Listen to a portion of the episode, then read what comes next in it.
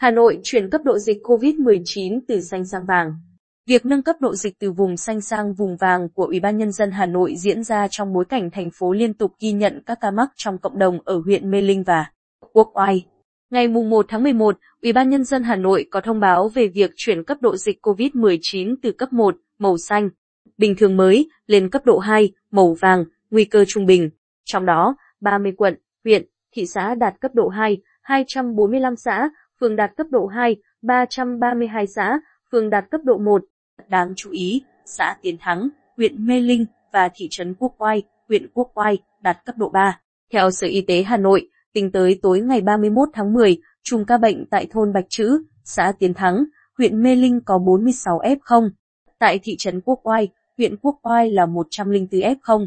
Tính chung từ ngày 27 tháng 4 đến nay, Hà Nội có 4.402 ca mắc COVID-19, trong đó 1.691 ca ngoài cộng đồng và 2.711 ca đã cách ly. Về tiêm vaccine, tỷ lệ người từ 18 tuổi trở lên được tiêm ít nhất một liều vaccine phòng COVID-19 tại Hà Nội là 98%. Thực hiện nghị quyết 128 của Chính phủ và quyết định số 4800 của Bộ Y tế hôm ngày 29 tháng 10.